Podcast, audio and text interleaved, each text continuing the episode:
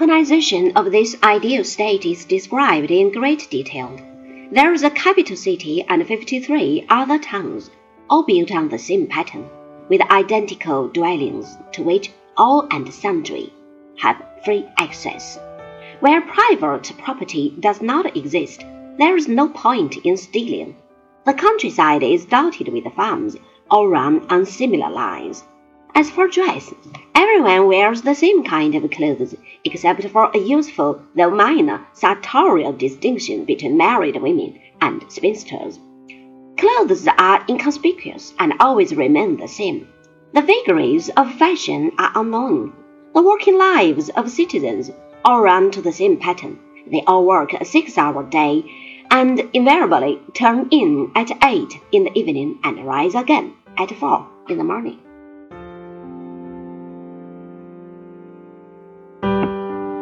Those who have the making of scholars concentrate on their intellectual labors and do not do any other kind of work.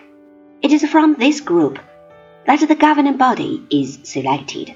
The system of rule is a form of representative democracy by indirect election. The head of state is elected for life, provided he behaves himself. If not, he may be deposed. The social life of the community is also subject to strict rules. As to relations with foreign countries, these are confined to the essential minimum. Iron does not exist in Utopia and must therefore be imported. Military training is given both to men and women, though war is never waged except in self defense or in assistance of allies or oppressed nations. So far as possible, the fighting is done by mercenaries. A fund of precious metal is built up by trade in order to pay for mercenary troops in time of war. For their own purposes, they need no money. Their way of life is free from bigotry and asceticism. There is, however, one minor restriction.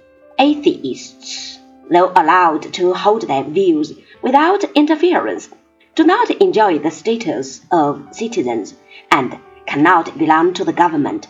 For some of the more menial tasks, there are bondsmen recruited from the ranks of those convicted of serious crimes or from foreigners who have escaped to avoid punishment in their own countries.